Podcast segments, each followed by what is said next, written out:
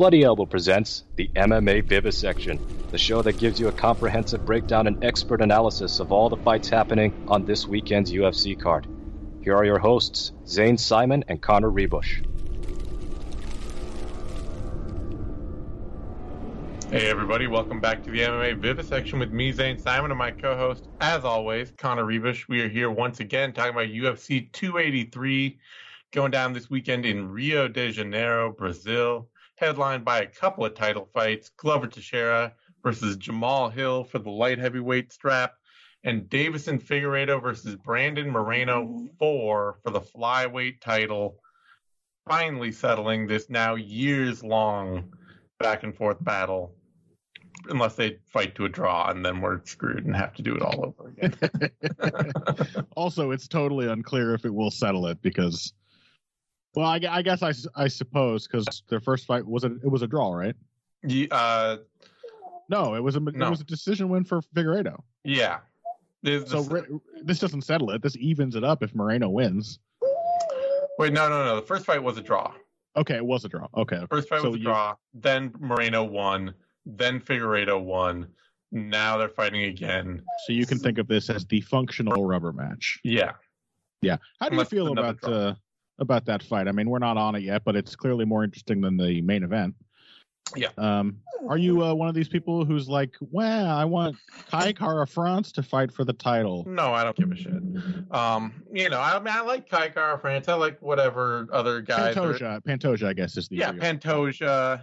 Yeah. Um, you know, I like these guys that are in the division. I want to see them succeed. Um, but we you know, like the UFC holding up people's careers is just the UFC holding up people's careers. Like, yeah, there's nothing that says that Alexandre Pantoja and Kai Kara France or you know other some somebody else, Brandon Royval, whoever else you want to throw in there, can't fight for a whole bunch of money right now. They can have a big fight. I'd watch the hell out of it. Well, the UFC is yeah, as you said. Yeah, it's the UFC holding that up. The UFC yeah. is like, no, your only functional way to have any kind of big money fight is to fight for the belt. Yeah, yeah, right. And it just feels like sort of just as a fan, just like shooting yourself in the dick to be like, yeah, I don't want uh, uh, an incredible legendary series to take place exactly. when like these are the things that like boxing fans remember 60 years later. Yeah, these, are... these are these are career and legacy defining yeah. moments in combat sports. So I'm not going to argue against it. I'm just going to argue that you know that is like the value of boxing is that you can get somebody who fight you know who who's not fighting for the title and they can still. Well, I mean, a they're like five functional high. Well, you know, there are five functional high profile uh, belt granting organizations, and they each have like thirty titles to give. So if you don't have one, you can have another one. But you can also be not a title holding boxer and have a pay per view or have a big fight on a big, you know, network or something like that that people show up for and they're excited for and you make money off of because that would be a really fun uh that would be a really fun like way of working within the system but like bending the rules for UFC fighters. If they were to like band together and you know how like one of like the the ideas to like fix the American treasury or balance the economy is to make that like trillion dollar coin Oh yeah. Which is like a seems just like a patently ridiculous idea. Like yeah. why do you yeah. have to do that? It's it's just obviously the money is fake. Like it's so such a, so weird to think about. Mm-hmm. I think what fighters should do is first unionize and then demand that each division have no less than seven interim titles. Yeah, there you go. At any one time. That way just a bunch of people are all the top 7 contenders are making pay-per-view points. Yep. Although uh Demetrious Johnson was recently talking about how his championship contract didn't even have pay per view points. No, people, you know, it's one of those things that I still have to remind people of every now and then when they're like, "Oh, he's a, you know, he's a title, he's a champ, so obviously he's getting a pay per view cut. We know that for you know whoever, you know, some like Aljamain Sterling or something like that." It's just like, yeah, you don't know that. You yeah. don't you don't know what the UFC is put these guys under. You know, Yeah. it could, like making half a million bucks for a fight is more than most of them are going to make flat out. They don't Oh, yeah. necessarily have to give everybody pay per view points if they don't want to, and they haven't always. Yeah, DJ said he made like twenty twenty for his first title defense. Like Yeah, joke. yeah, no fucking kidding. Anyway, Anyway, so Yeah. uh, we're not going to be able to get to that extremely interesting fight yet. First, we got to do the main event.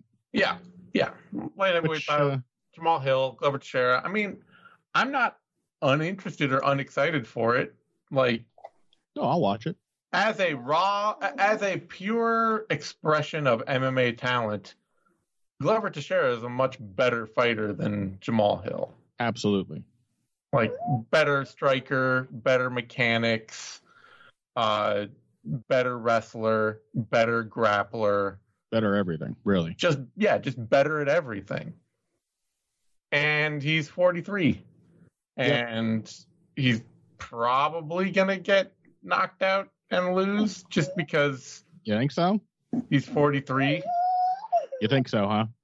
Well, I don't I'll know. spoil it right now. I'm going to pick Glover Teixeira. Yeah, I, I think. Jim, Jim, oh, yeah, go on. I was gonna say that's what the thing is that Glover Teixeira's actually only been knocked out twice in his whole career. Yeah. Th- oh, three times. Once in his debut. Yeah. Twice in the UFC. Once by Anthony Johnson. Once by Alexander Gustafsson. And none of those have happened recently. Yeah. He gets hurt all the time. He will get hurt in this fight, no question. Almost certainly, yes. Whether or not Jamal Hill can actually then finish him, that that is still a real question. Yeah. Am I going to trust the guy who followed Paul Craig to the ground and essentially got submitted twice um, to uh, to to be the guy to uh, overcome the usual uh, post knockdown Glover Teixeira pattern? where, Where- he desperately click grabs a single leg and then somehow manages in the ensuing scramble to tip his opponent to the mat and then Yeah. immediately starts brutally out wrestling and out grappling them once he's there. Basically, because he's not just a better wrestler and grappler than Hill, he's pretty much the best wrestler and grappler in the division. Mm-hmm. Really, I mean, who who else is even close to Glover in terms of uh, in, in those two phases? There's Yeah. no one. I mean, yeah, he's he's the top dog on, on the ground and with the takedown game, and that that to me is the biggest question. I mean, first of all, I don't think it's impossible that Glover Teixeira just outstrikes Jamal Hill. In No. fact, I, I expect him to do so for serious stretches of this fight. Yeah, Jamal, he's fast and he he he's He's big. he's big and his strikes are pretty clean when he's just firing a one-two. Mhm. but he doesn't avoid anything without just moving his head straight back. No, he's got very poor defense. He's And uh, he pretty much approaches on straight lines. He just kind of walks in on people. So, Yep. you know, in, in like in in even in his uh, last bout with Thiago Santos, Thiago Santos had no trouble landing on him. Yeah. And Teixeira has been the top, you know, one of the top dogs at least, uh, grappling and wrestling in this division for ages.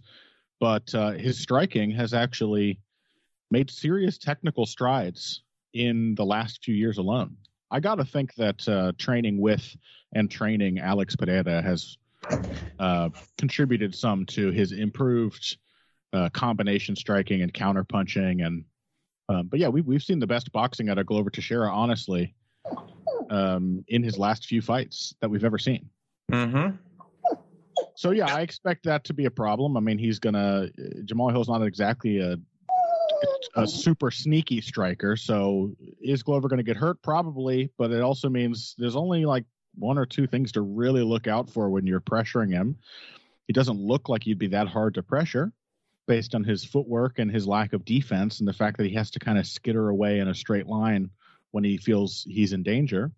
Mm-hmm. But the biggest question is the wrestling and grappling. And Yeah. um, I, Jamal Hill's never. There's no one in the division to test that. He got taken down six times by Thiago Santos. Didn't yield much control, but But Thiago Santos is not a great grappler. no. Um, and Glover Teixeira is. So I, I to me, Jamal Hill. Uh, this is why this feels especially silly as a title fight. Like Jamal Hill is genuinely still waiting for the first like real test. Yeah. He is like he's like uh Big Dawkins, you know, Yeah. or or uh, uh or whatever. Like he's one of these like he's essentially a heavyweight contender, one of the ones who appears every few years and they just blitz a bunch of people out and knock them out and then they fight somebody good. Yeah. because that rockets them to the top of the division and you're like oh they only know how to do one thing and they completely collapse when it doesn't win the fight for them. Yeah.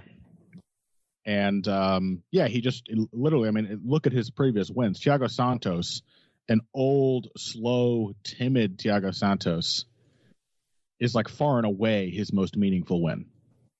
Yeah. it wasn't even two years ago that he got his arm snapped off by by paul craig. So i am for sure picking glover teixeira. I think really if he just gets much much older overnight than he already is uh, or jamal hill gets very lucky and lands a rumble johnson style uppercut or something but uh, even assuming he's going to get hurt i really just don't see a good reason to pick jamal hill here I mean, the good reason is the speed. That's Sure. really it. Is that um much more than uh I would say more than Jan Blachowicz, more than Thiago Santos the point that Glover fought him, more than Anthony Smith, more than yuri more than Nikki not more than Yuri. Not Who more than Yuri. Glover was just tooth and nail with the entire time. Yeah.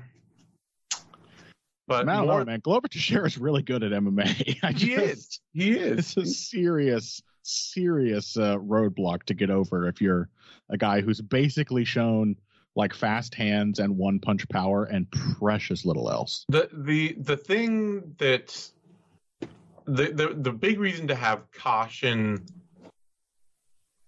more caution than Yuri as to this particular matchup for Glover because it's not the raw speed of it or anything like that. It is that um he that uh Jamal Hill is much more willing to do the same single thing over and over again. Like Yuri, both to his credit and to his detriment against Glover Teixeira, is a wild man and does wild man things. You know? Mm-hmm. And Glover, the thing that has really defined Glover Teixeira's late career uh, surge, his his late career championship surge, his big run, is that when opponents start doing wild stuff against him, he tends to he thrives. Like he is, you know, when he starts getting hurt and his opponent starts going nuts, Mm-hmm. and getting all creative on him or trying to like really press the fight, he finds ways to pick one thing out, make one thing happen that can turn the whole fight around in a moment of chaos or of chaos. And if Jamal Hill just is willing to stand in front of him and pump one twos without going nuts, it might be a little more detrimental, a little more singularly detrimental.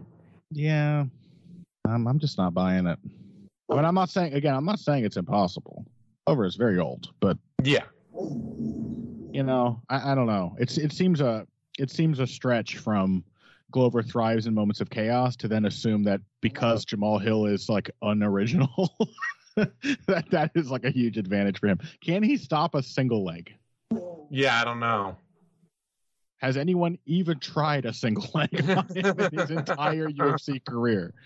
I uh, no, I- I'm picking Glover, man. Yeah, I get it. And I don't know. Give me a point, Zane. Come on, go go for Jamal Hill here. I'm it, it- this just like there's something in my gut that just feels like Yeah. This is one of those fights where there's no good reason for Glover to lose it, but he's gonna and that's gonna be the end of it. You know, Sure. there's And I, yeah, I don't know that I have any good re- reason why. Like I say, I, I think Glover's better everywhere, even just as a striker. Yeah. It's just the youth and the athleticism, and also just like two really kind of the shit heel vibes that Jamal Hill has really put out into the universe. Oh yeah, he's a major shit heel. He really leaned into that in a way that was it was it, it, kind of an unbelievably unforced error. Mm-hmm. Um, but what do you mean? You know, it's going to get him on Dana White's side. True. Well, no, I'm well. Actually, I don't think it is. Amazingly, amazing. Oh, you you you take Dana at face value, and he's like, "No, don't defend me. Ah, I, I shouldn't I, be punished. In fact, I should. You should probably forgive me, but don't defend me, guys." I I take it as I'm not taking it at face value. I'm saying that like even if I were in that position, not that I could ever imagine being in that position, but I would not ever I would not want anyone defend I would not any want anyone creating that kind of narrative around me that I would have to like yeah, exactly. Like I, I, I wouldn't want to have to deal with that bullshit. It's much easier to deal with somebody being like, you're a piece of shit for slapping your wife mm-hmm. than to deal with people being out there being like, no, it's good actually. Well, you know? I mean, I'm, I'm going to go ahead go out on a limb and say that, uh, however Dana feels about Jamal saying it, he agrees that it's good actually, or he would he wouldn't have done it. Well, there's that. I'm not gonna I'm not gonna sit here and defend. I mean, if his if his mother's uh, claims are anything to go by, the dude and his, he and his wife have been beating the shit out of each other forever. So yeah. Uh, anyway, we're far afield. My point is, uh, he's gonna win because he's a he's a piece of shit. yeah, like he's been putting that energy out into the universe. It just feels right to, to in MMA to have him be rewarded for it. okay, that's the first convincing point you've made.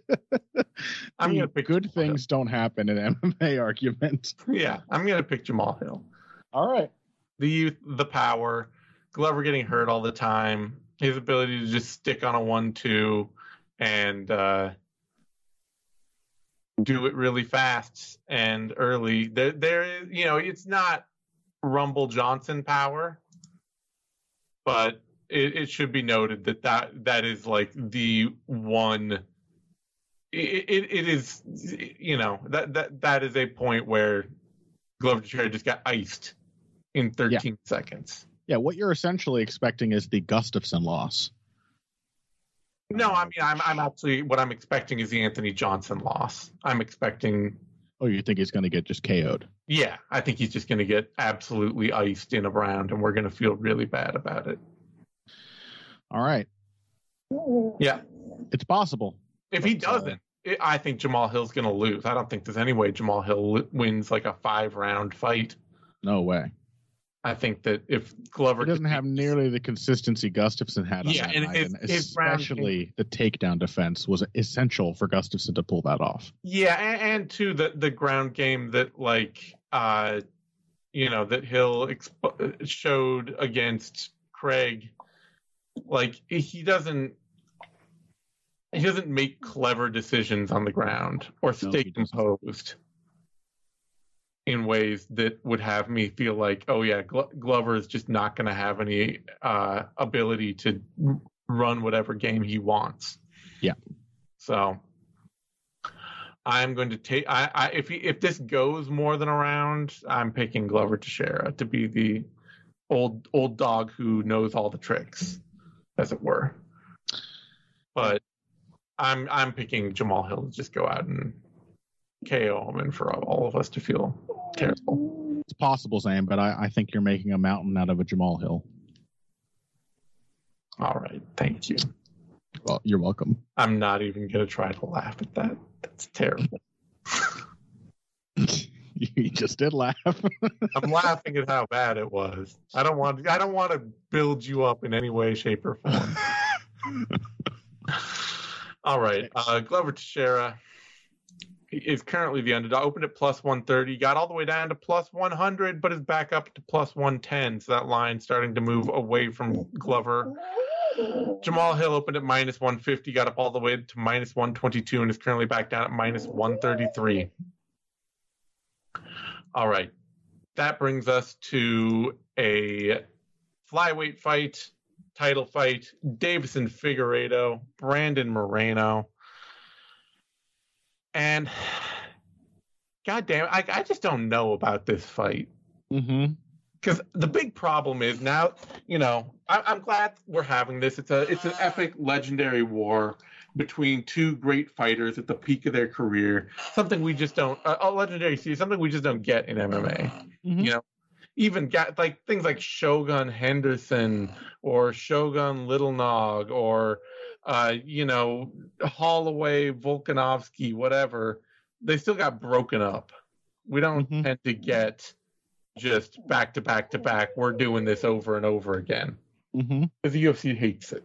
The thing, but the thing about it is, both these dudes have pretty clearly gotten way inside each other's heads. Yeah, right.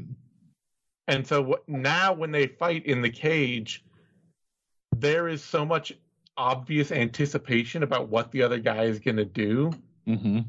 that it's really like they create a false dynamic even before the fight has happened, even before anything bad has happened. Yeah, the the roller coaster of like confidence we've seen both of these guys go through over the course of this series is wild. It is.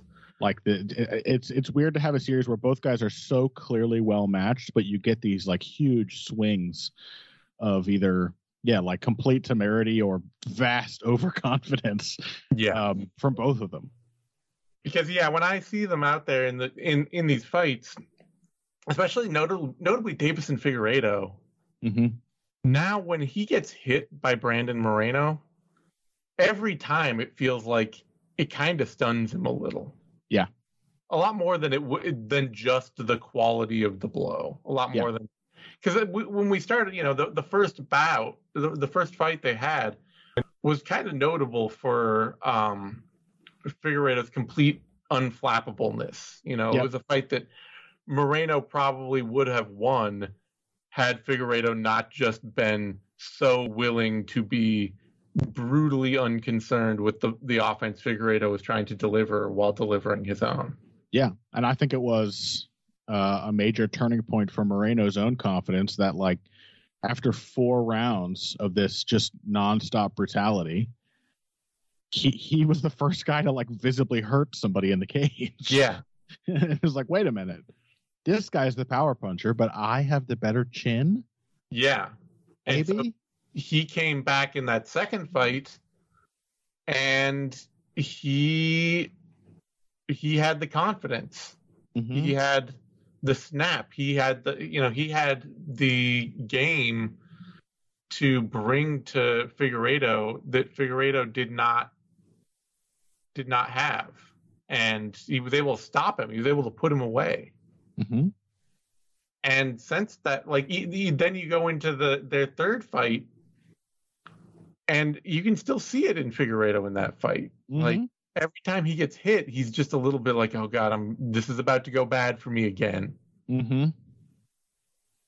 but it almost becomes like I don't even know if it's overconfidence for Moreno. I think so. Yeah. Yeah. It's a it's a lack of concern about He's like, all the I'm the immortal one. Now I can treat him the way he treated me. Yeah And uh, turns out it's the first fight where Fig- Figueiredo does hurt him several times. yeah Yeah. and so now we go into this fourth fight and I really have no idea what's going to happen Mm-hmm.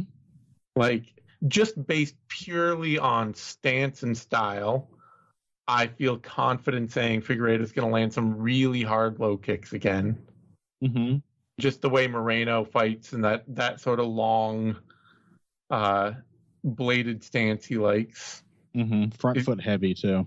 Front foot heavy really leaves him open to get kicked really hard.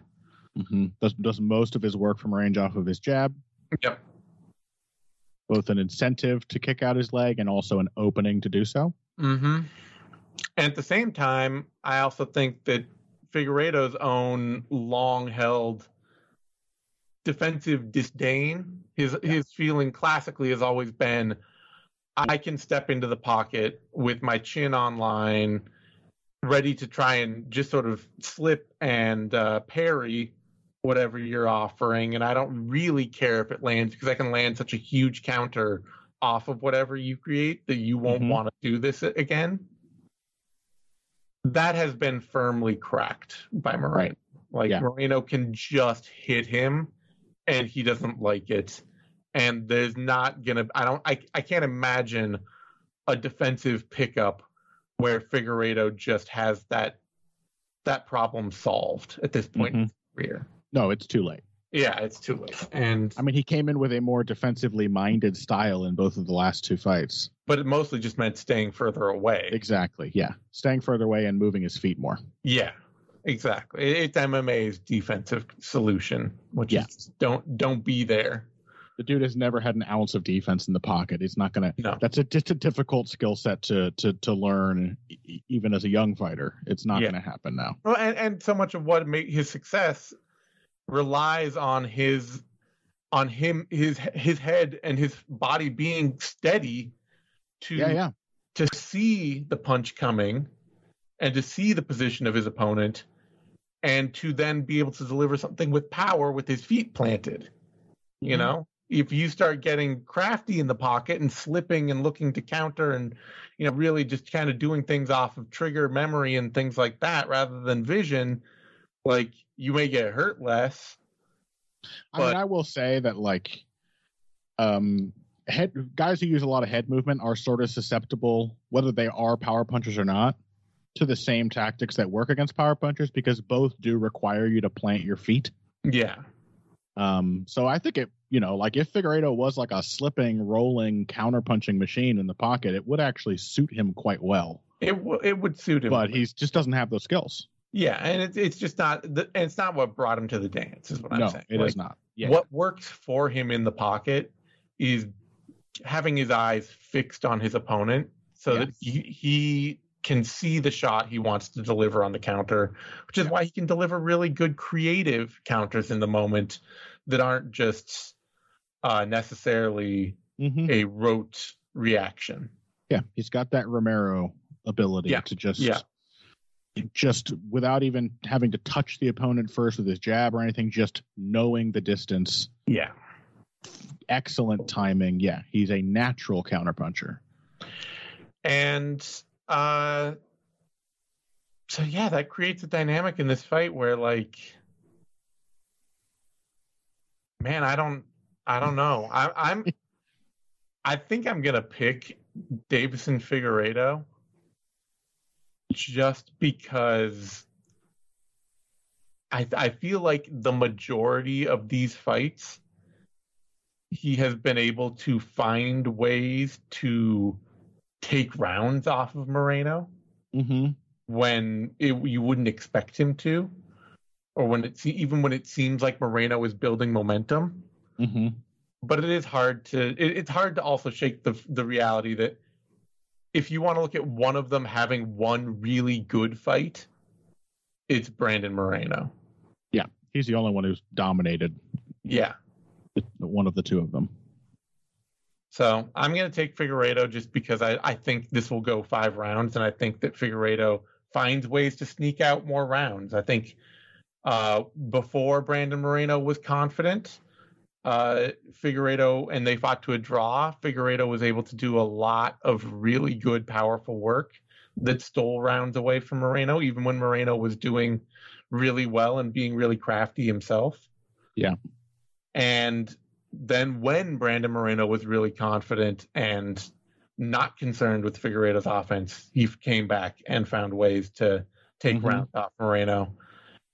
And I don't know what version of Moreno is going to show up next, but I feel like I know what version of Figueiredo we're going to get, and it's going to be a lot like the guy who showed up in the last fight, where he's going to have some confidence issues trading with Moreno Mhm. at distance, but he's also going to be really set on delivering his own offense to win rounds. Mm-hmm. Yeah, I mean, I they're so these guys are so perfectly matched Yeah. that like I, I also just don't know. I mean, I, I expect a close fight. Even that is not certain. Like yeah, like I say, so well and so weirdly matched that yeah, one of their fights was not close at all, and that could very easily go the other way. I mean, yeah, Figueiredo is a dude who absolutely can ice people and do it not you know not just as, with with punches, but as a submission grappler too. Yeah, I mean, I would be surprised if both of those either of those things happened, but um, you know, I was surprised when Moreno took Figueiredo down and just crushed him on the ground too. So yeah, uh, that doesn't usually happen to Deiveson. So it basically gives me license to pick this fight in the stupid way I, I like to do in these circumstances, which is optimistically based on what I'd like to see. Mm-hmm. Um, knowing that, yeah, like th- there are what I feel are some pretty straightforward and, and obvious adjustments for Moreno to make based on that that last fight. Mm-hmm. I gotta say, I really feel that even though I'm, I'm perfectly fine with him losing, um, you know, uh, it was a very close fight. I, I, I really did still feel like Moreno looked like the better fighter. Yeah, I, I, I, I think you know the big thing for me is really that like Figueiredo looks like he's struggled. He's been struggling with himself in these yes. fights. Moreno, I mean, yeah, if anything, I think his main issue was, uh, as you said, overconfidence. Like, yeah, he was just like swaggering. He was just disdainful. He ate way too many of those low kicks before he started to try to deal with them. Mm-hmm. Um, he he he did a, a one thing in particular, which I you know I might be wrong in my interpretation, but I feel pretty confident about this. He he would consistently like jab his way in to to the pocket mm-hmm. and then just stand there. Yeah. A lot of like watching his work. And what I think he was trying to do is I think, you know, Brandon Moreno's a guy, he's he's made, you know, big leaps. Yeah. Uh, in the course of one training camp before. He's he's always been a guy who likes to do weird things. He is a he has an innovator's mindset mm-hmm. when it comes to fighting. And what I think happened is that in that camp, he was really feeling his oats, and he worked with his boxing coach on like cool defenses and counters mm-hmm. that have yet to be actually ingrained and don't just flow like when the circumstances arise. I believe he was trying to force like a shoulder roll counter. Yeah. He would jab his way in and then just look at Davis and like the right hand's coming now. Uh now. Now. And and would just get surprised by something and have mm-hmm. to reset. That's what it looked like to me. Like he was literally he had he fixated in his mind on this cool thing he wanted to do and lost sight of the fact that like it's a fight and you have to be flexible and you know react to whatever is happening not just the cool thing you like yeah um so like yeah just a little knockdown of the confidence sh- couldn't be anything but good for moreno after that i very much doubt yeah. that he he he is not a guy like deiveson who has like spent his entire career feeling untouchable and unbreakable, Mm-mm. and then suddenly found out he was wrong. Moreno's been in dogfights. He's yeah. been hurt. He's been knocked down. He's been beaten. Uh, he's been finished. So like, I I think it's much likelier that him taking a his confidence taking a knock is more productive for him than it was for Figueiredo less right. less of a massive overcorrection uh, seems likely in my opinion.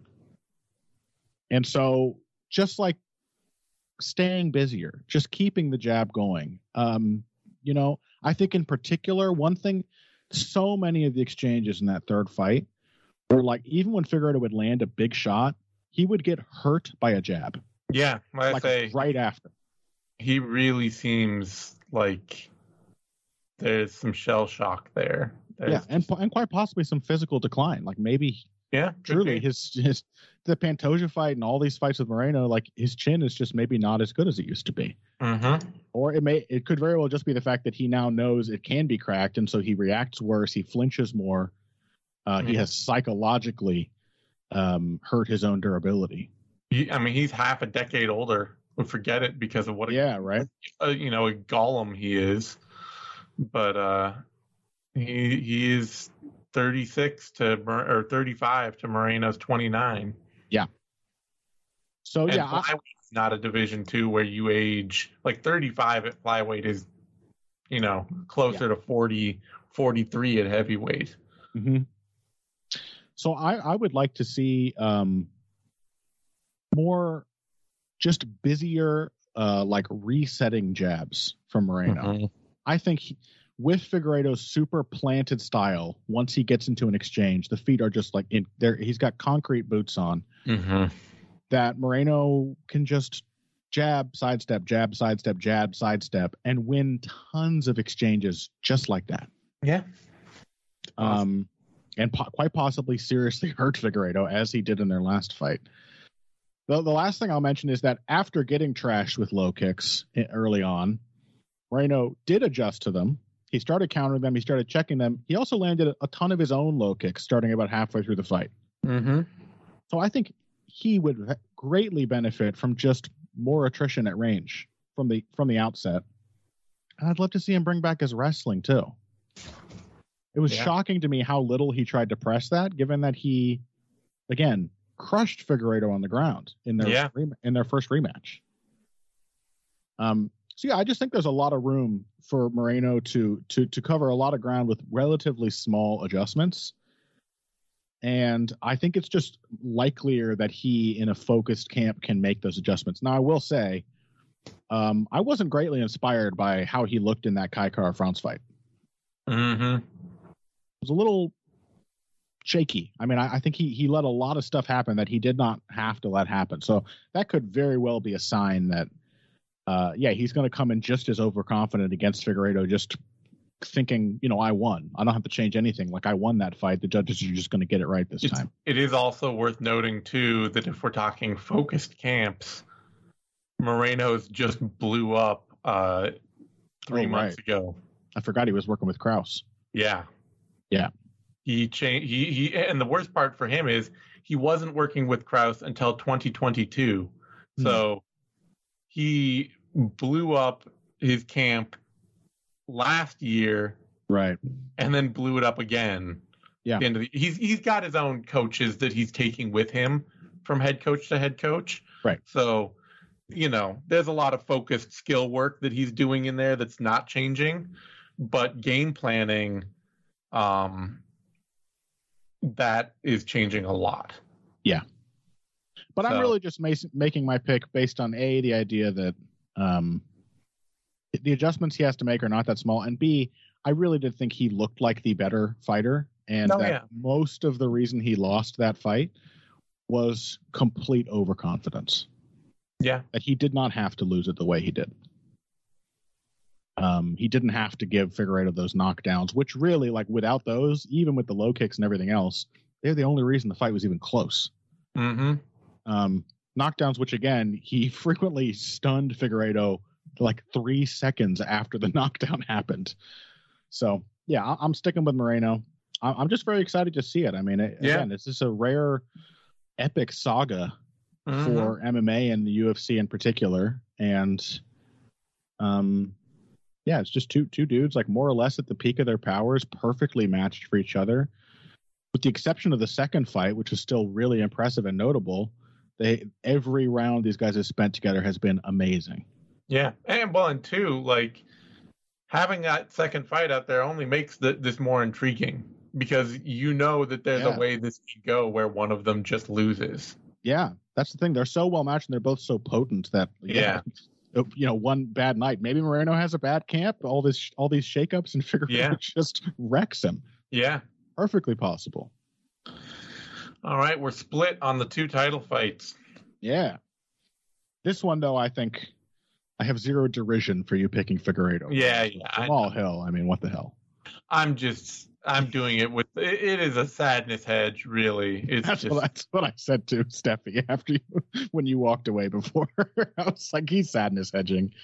Yeah. He's, he's expecting the worst, so it doesn't crush him if it happens. That's all. Yeah, yeah. All right. Uh where is this on our odds sheet here?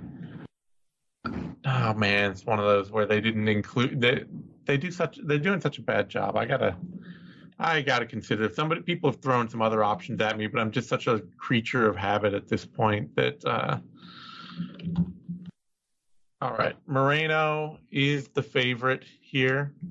Opened at minus 118, jumped up to minus or to plus 100 even, and is currently back down at minus 119. Figueiredo opened at plus 100, got down as low as minus 123, and is currently at minus 102.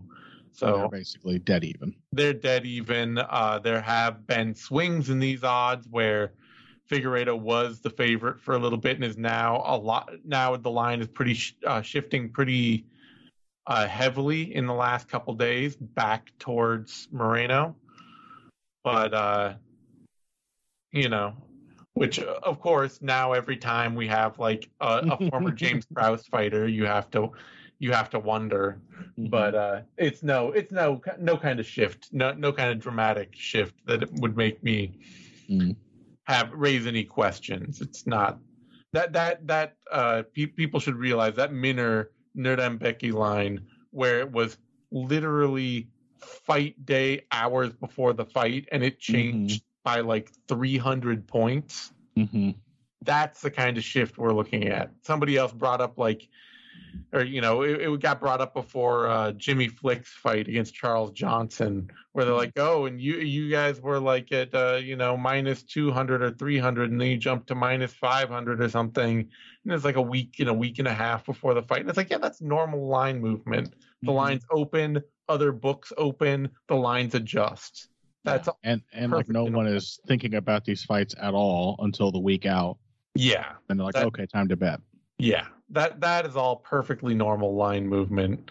You're looking at like day of wait, somebody just put like ten grand on this prelim fight. Mm-hmm. What? Mm-hmm. That's that's what you're looking at. Yeah, no, dead even uh, is more or less what it is, and that's yeah. how could you argue for anything other? Having seen really? these yeah. uh, these two fight three times, they are evenly matched. Yep. All right, that brings us to a welterweight bout: Gilbert Burns, Neil Magny. Mm, um, I was uh, I was more interested in this fight um, before um, that bastard Phil Mackenzie crushed my crushed my spirit. Good. I'm glad Phil. I'm glad Phil was there, so I didn't have to do it. I'm I'm I'm, I'm good for as like a cleanup hitter role. I want all on base before I have to come in and like try to hit a double or a triple. Yeah, it's hard work crushing yeah. my spirit. I'm so resilient. it's really, really a marvel that I still have any spirit left to crush. Yeah. Um.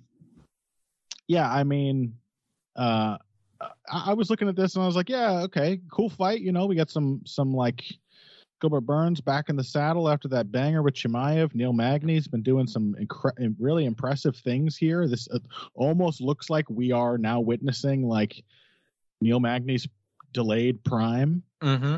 We're seeing just you know a guy who was never an amazing athlete, but uh, has his physical attributes has now like developed enough skill and weathered enough experience, good and bad, that he's in there just like he's just delivering with consistency. Mm-hmm. And um, and then Phil pointed out to me, I think very correctly, that um, you know Neil Magny has always been a guy who there's like there's like two things that uh, two two things with a with a third uh, component that always just completely obliterates him. Yeah. And one is you know like powerful strikers, in particular low kickers. Yep. The other is uh, yeah, like incredibly technical top position grapplers. Mm-hmm. And then the third is freakish athletes. Yeah. And Gilbert Burns is all those things. Yeah. He's every one of those things. And suddenly I realized this is not a good fight for Neil Magny. This is a miserable fight for Neil Magny. I am very glad he got it. Like I am a firm Yeah. You know, I, I am the very much the like the the the the coach whose kid whose own kid is on the team uh, with with fighters I love, where like that kid is always going to get ridden harder than anybody else. you know, mm-hmm.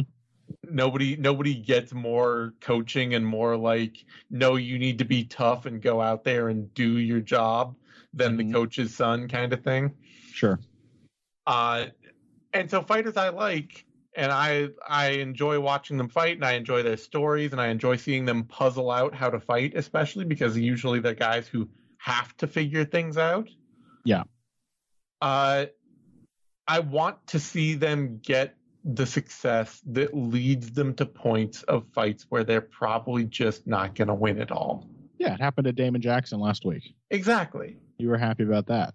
I was happy about that. It's just like, yeah, you deserve like these people they you know to get in position to get mentally in position to be this kind of person to fight these fights to be to go out there and work and improve and put yourself on the line over and over for years on end you have to build a narrative for yourself that you deserve and can make the best out of these opportunities when you get them. Yeah, and no one has that. No one embodies that mentality more than Neil Magny. Exactly. Like, dude, he he fights everyone and anyone exactly the same. Yeah, uh, yeah.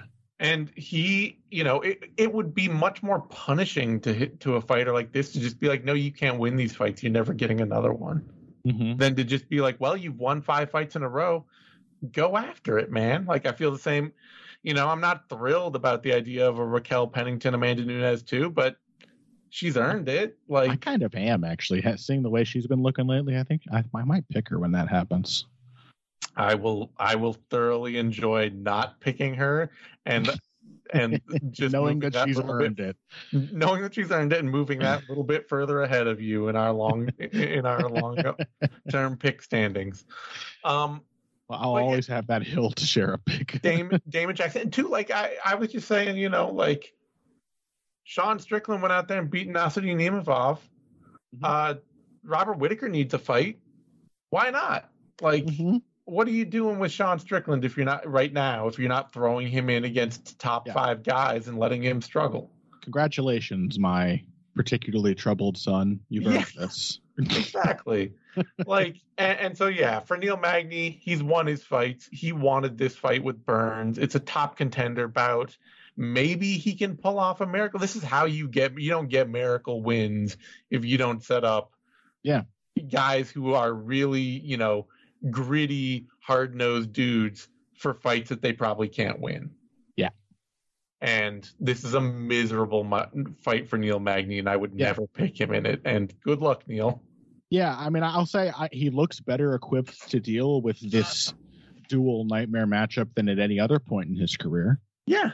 yeah. He, again, he's like he's really, um, you know, like Max Griffin is a sort of a light version of a guy who always troubles Neil Magny, mm-hmm. and he did.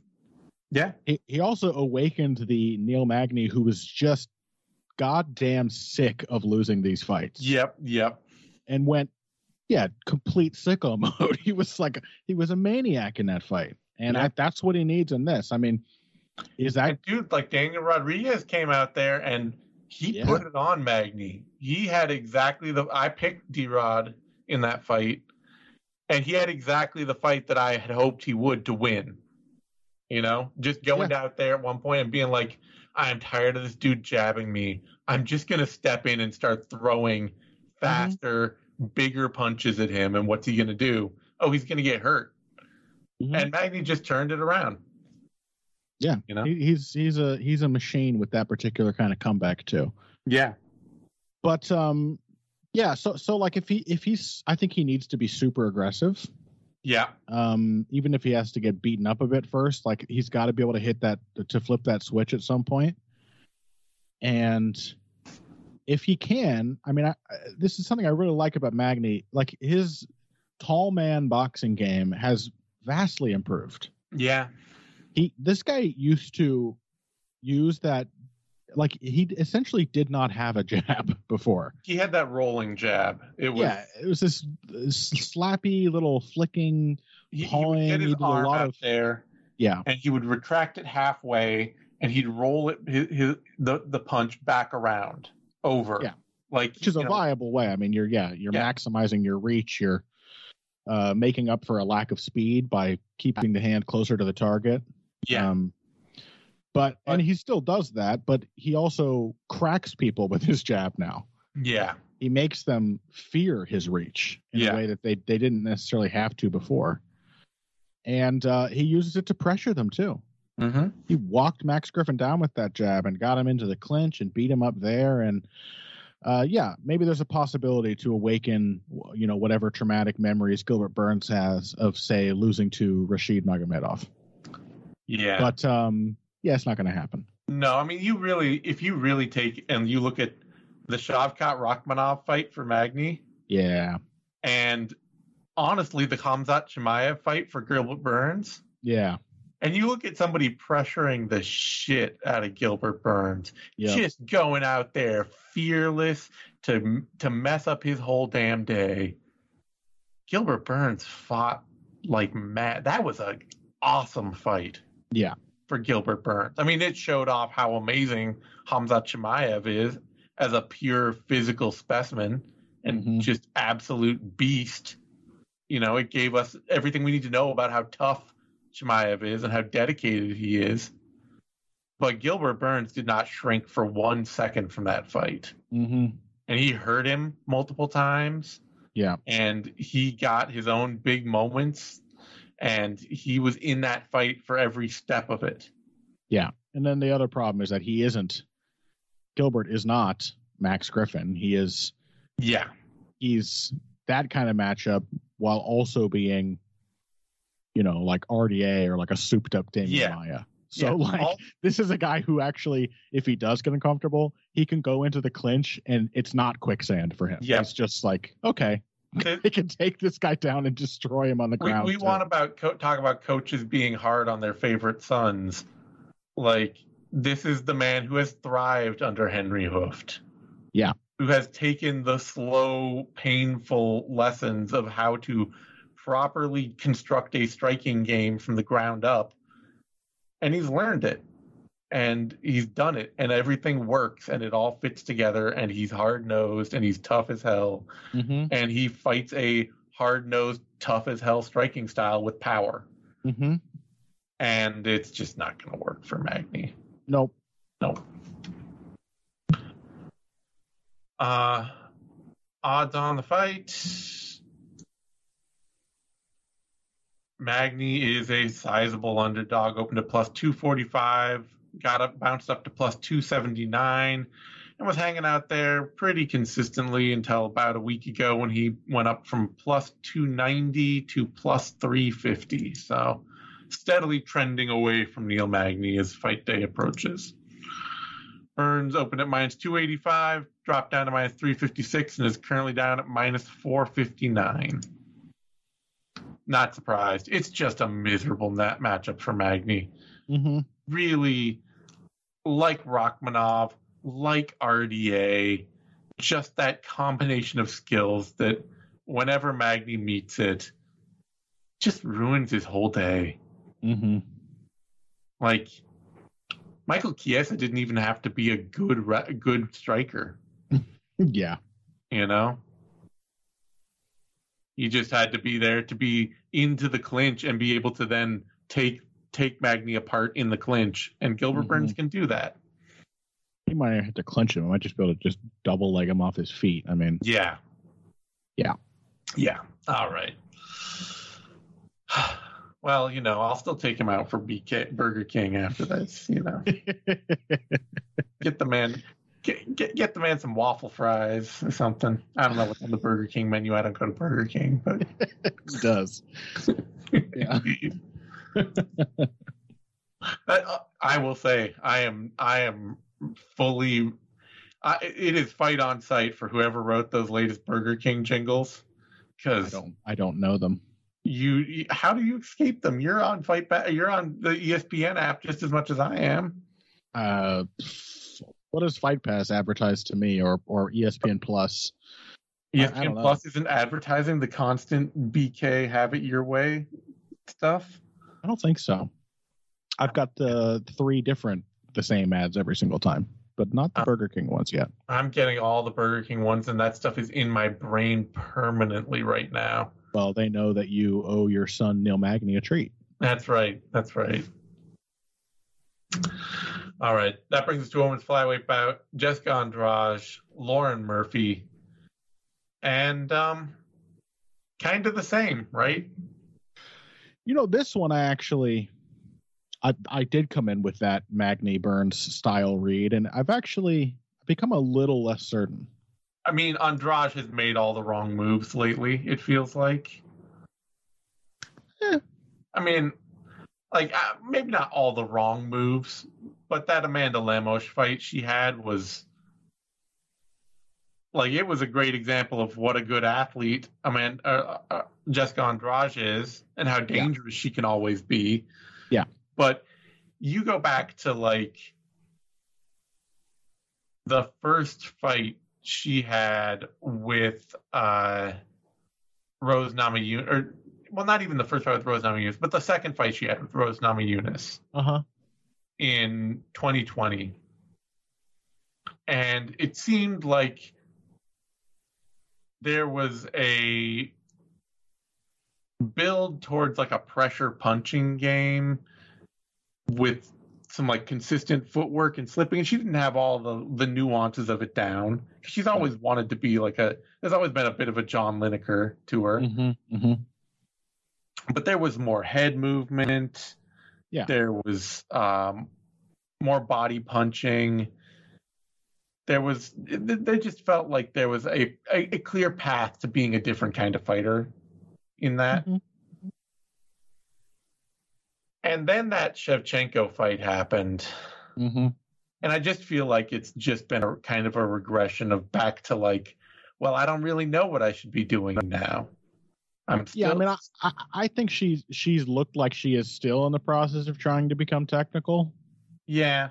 Um, it's just that she's now like trying to do that in a more classic MMA overcorrection way of yeah, of like, well, what if I just don't throw a lot, or what if I just like yeah get outside and try to pick just the right moment.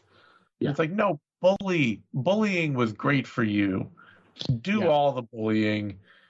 You just keep doing it until you really are proficient at it, until it's just second yeah. nature. So the thing is, is I think the like cautious back foot, like throwing kicks from far away, it might actually kind of work okay for her here. Yeah, I mean, I think uh, a lot of will work okay for her here. Yeah, because Murphy is glacially slow. I mean, that yes. is like her defining physical characteristic. Well, one of them. Yeah, the other strong. one, and that's the other thing. That um, it, this is this is Jessica Andrade, who was clearly very strong, but couldn't really she couldn't overpower Raquel Pennington, say at bantamweight. Mm-hmm. Now she's here fighting another former bantamweight who is notable notable for her physical strength, who ties up with people and they're just like oh i can't i can't move this woman like it doesn't even look like her hips are in the right position to like stop me bowling her over but she's just like she's made of wood um and that i'm curious about like j- whatever style andrade tries in this fight she's not going to avoid clinches no no you know like she throws a strike she's going to crash in mm-hmm. uh, and connect um, chest to chest and yeah, like I'm I am curious to see like can she bully Lauren Murphy if she does try that approach? And if she doesn't, can she just outbox her while moving around? Like she's going to land some kicks and stuff, but she's also uh, Murphy is uh, uh, not a bad boxer from range. It's just that like you, you know, she's she's never going to beat Shevchenko, but neither is Andrade. Yeah.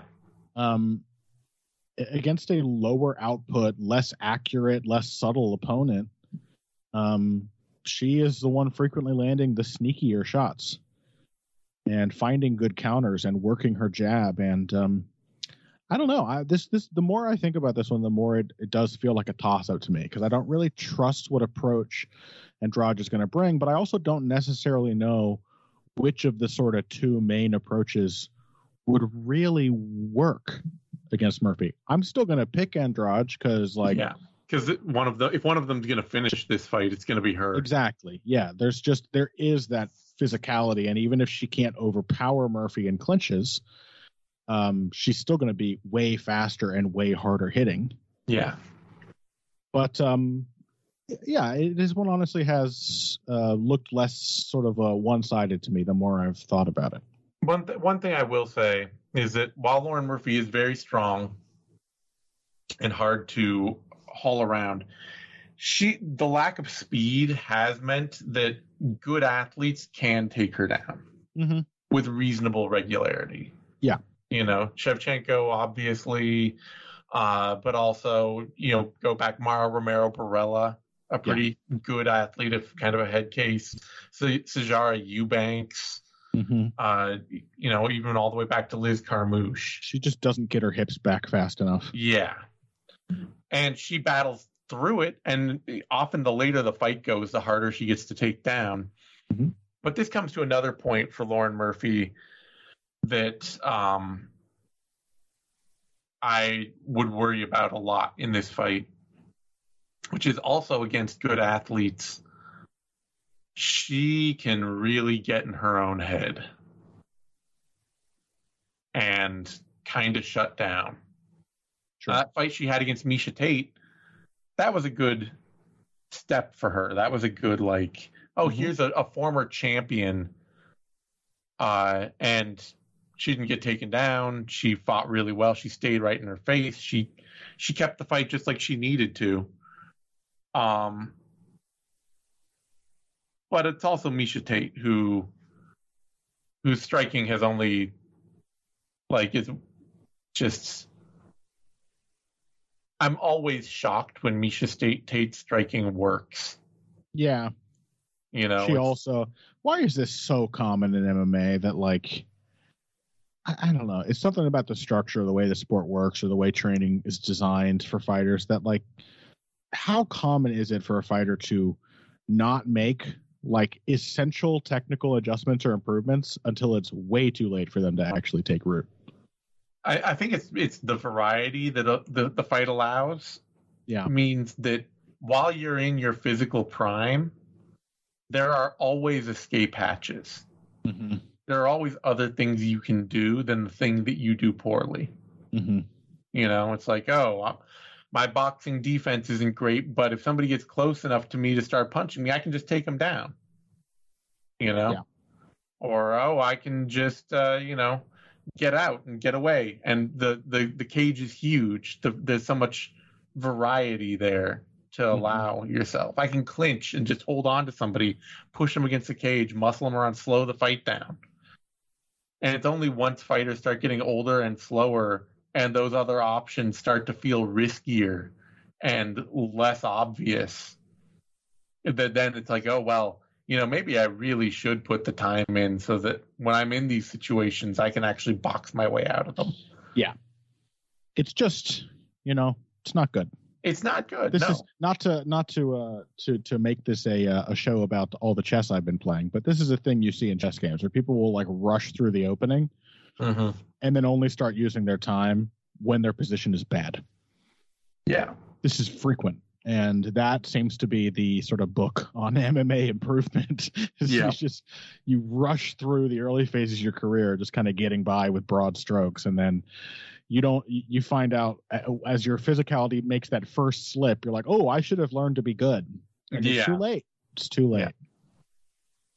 Lauren Murphy is not that kind of No. fighter. Andrade is much more of that kind of fighter. Yeah, Andrade is much. Uh, Lauren Murphy. I mean, there's a reason that we love a lot of fighters like Lauren Murphy, like Neil Magny.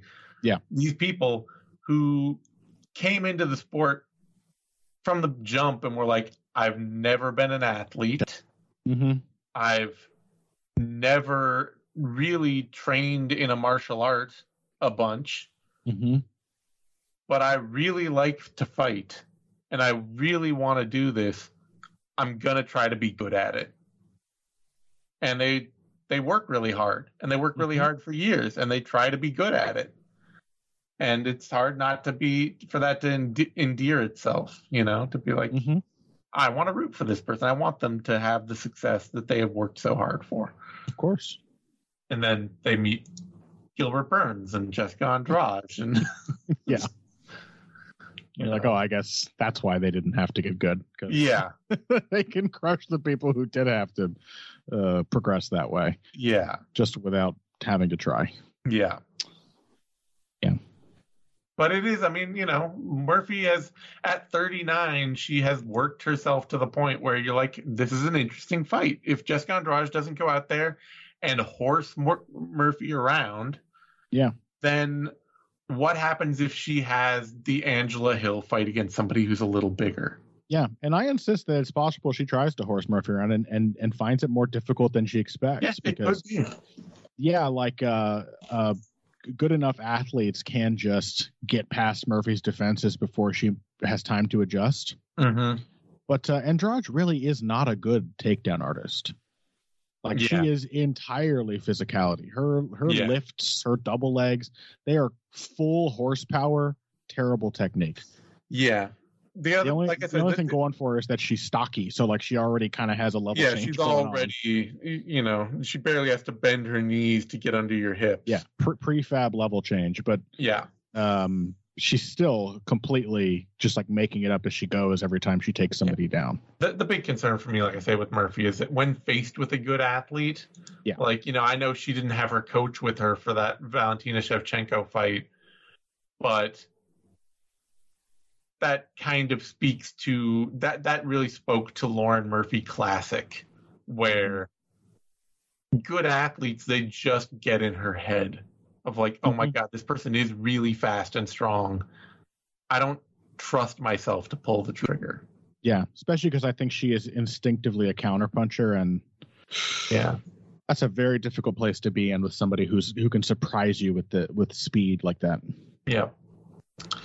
Odds on the bout, Andrade is a prohibitive favorite.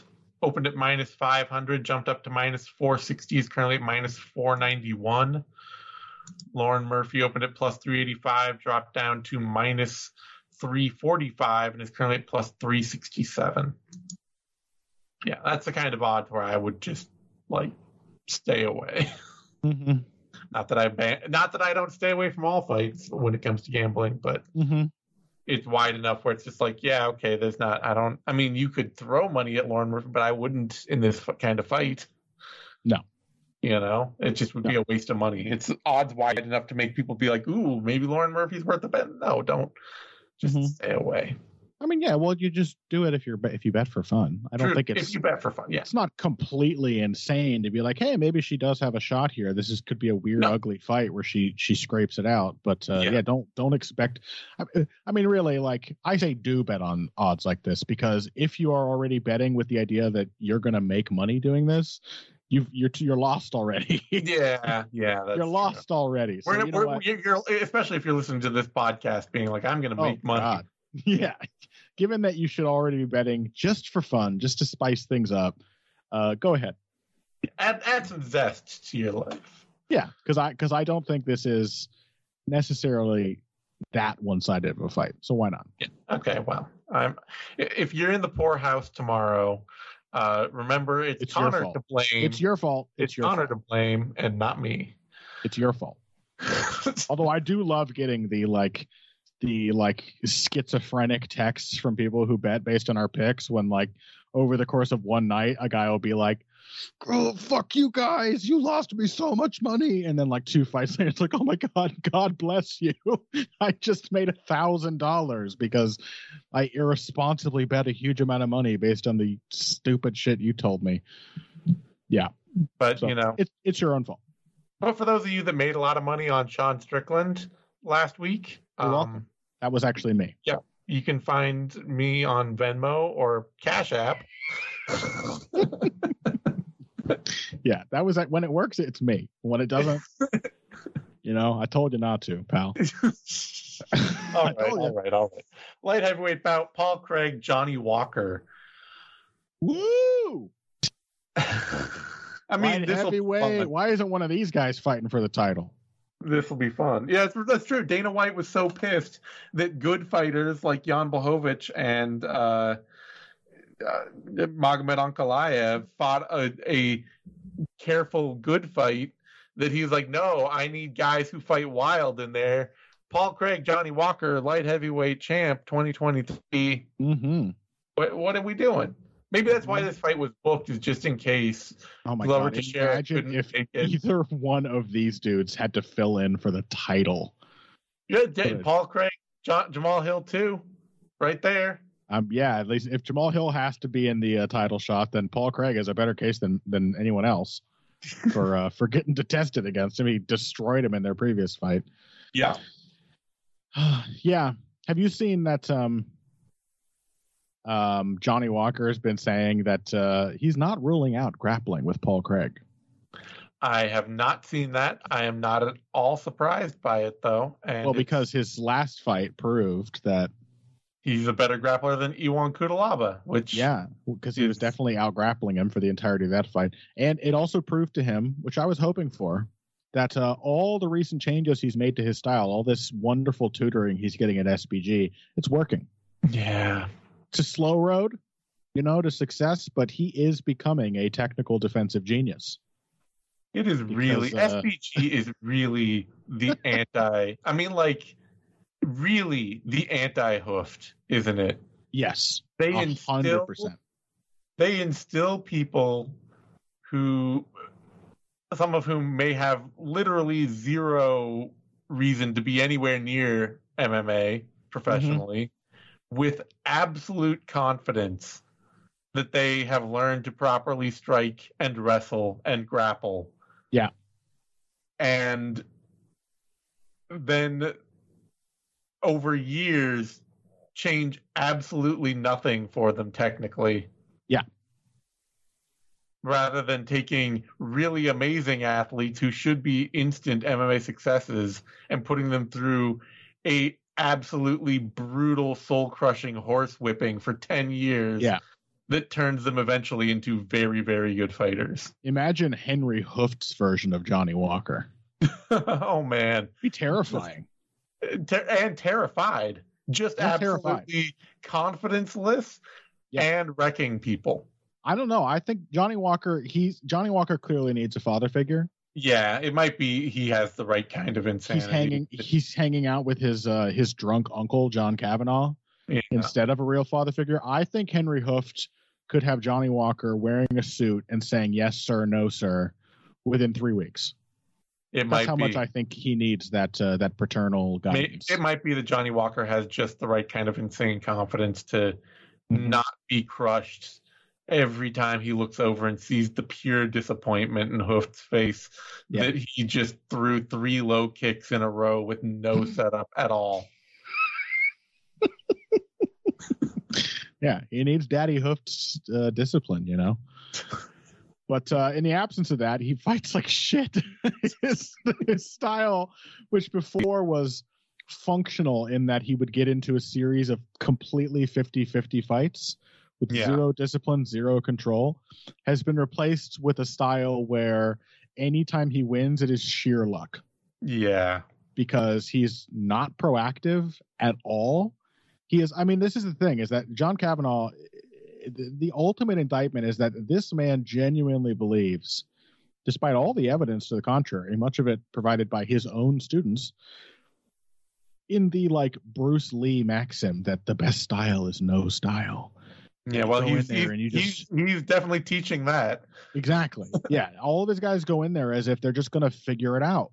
They're yeah. just going to adapt to the fight as it happens, and um, they all suck because they don't have functional fighting styles, uh, which it turns out is kind of important when you are not, yeah. you know, a guy in a kung fu movie, but in fact a professional athlete who does like, this for a living.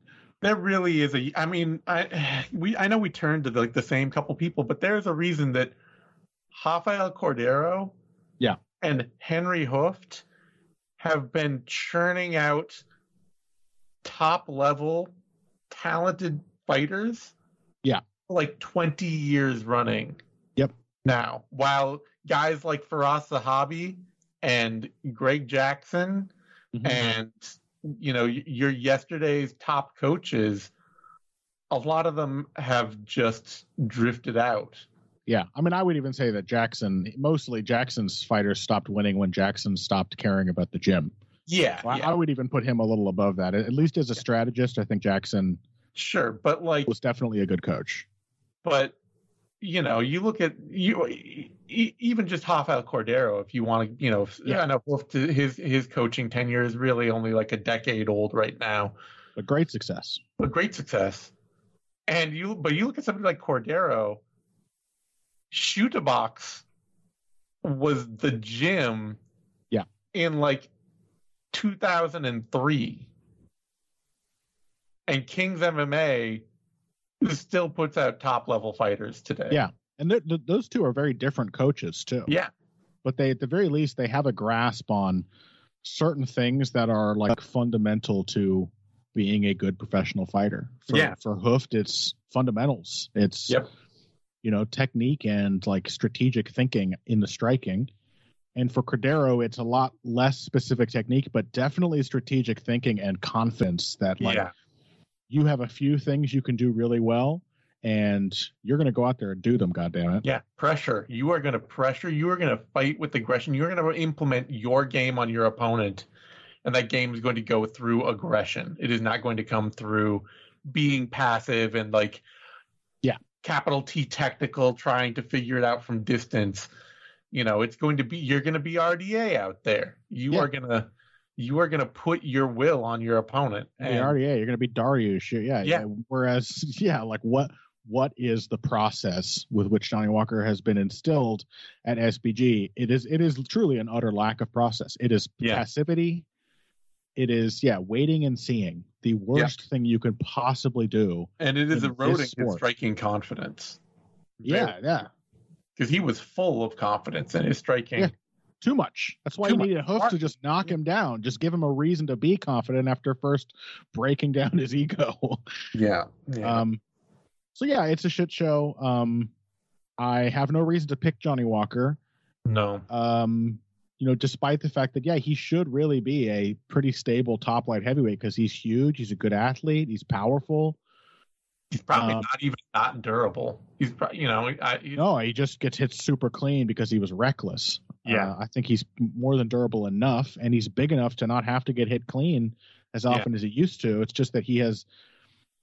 I don't even know if you can call it like an MMA overcorrection. Like I, I don't. Nothing has been corrected.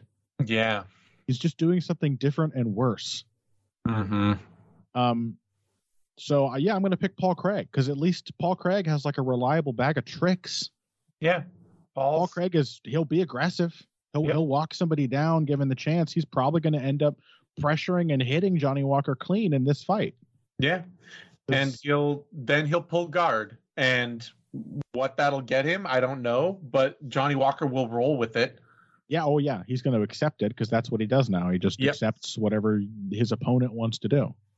and I will I I will be will you know we've talked about this many times before but um grappling is light heavyweight's secret sauce like light heavyweights just don't know how to grapple and if you are a light heavyweight that does know how to grapple you can win just about any fight on any day Yep. if you can get the fight to the floor Yeah. so Hundred percent.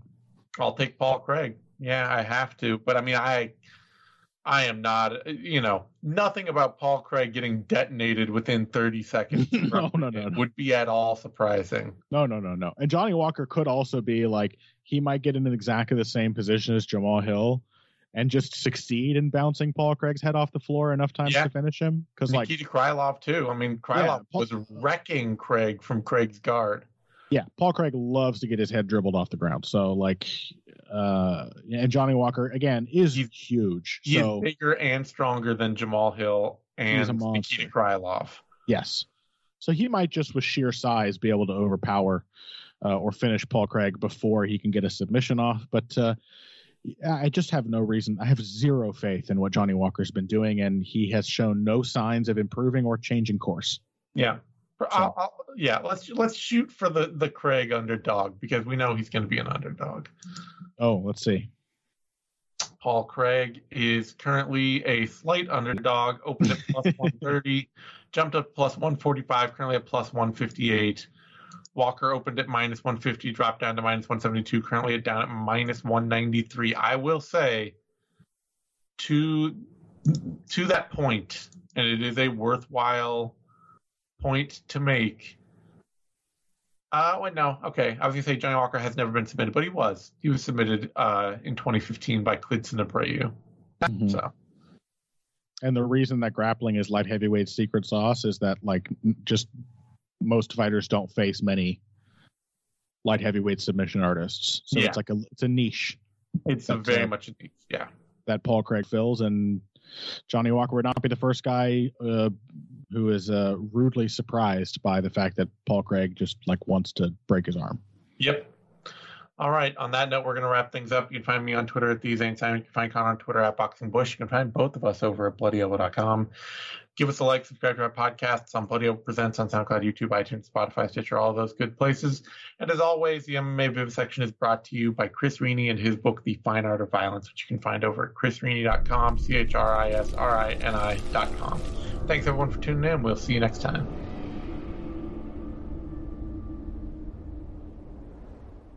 Thank you for tuning in to this Bloody Elbow Presents production. To check out more of our content, subscribe to our YouTube channel, which is titled Bloody Elbow Presents.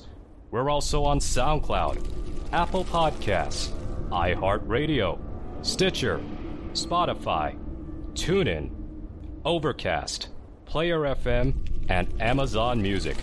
Just search for Bloody Elbow Presents and you'll get brand new shows throughout the week, including Care Don't Care the Level Change Podcast, the MMA Vivisection, the Sixth Round Post Fight Show, Sixth Round Retro, the MMA Depressed Us, Crooklyn's Corner, exclusive fighter interviews, show money, guest podcasts, the Hey Not the Face podcast, and radio style play by play for every UFC pay per view.